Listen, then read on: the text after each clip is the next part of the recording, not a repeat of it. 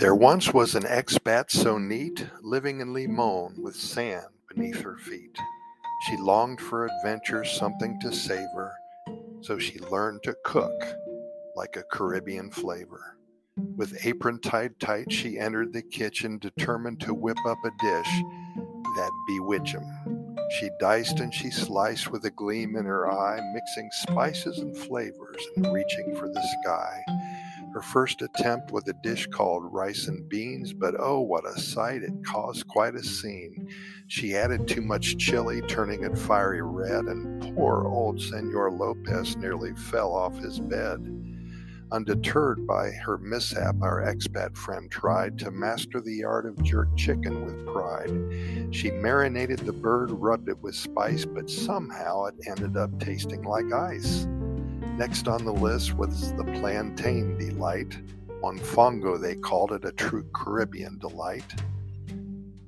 She mashed and she fried, shaping balls so fine, but they resembled hockey pucks. Oh, what a crime! But perseverance prevailed. She refused to give in.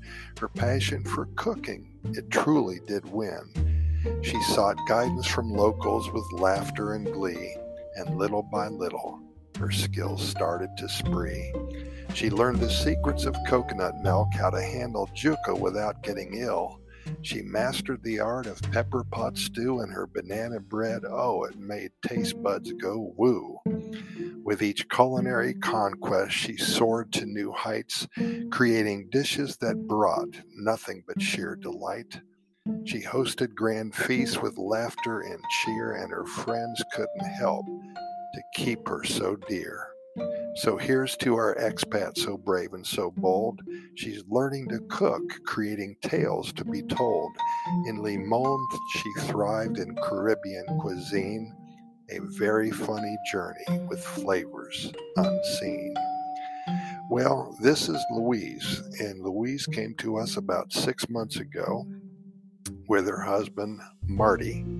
Marty and Louise are from New York City, and they didn't really spend too much time in the kitchen there.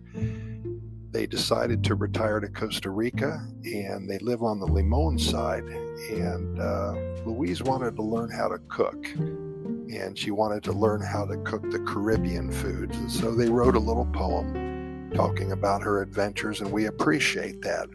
If any of you have stories or poems or adventures to tell us, we would love to share them with our over 420,000 readers and listeners.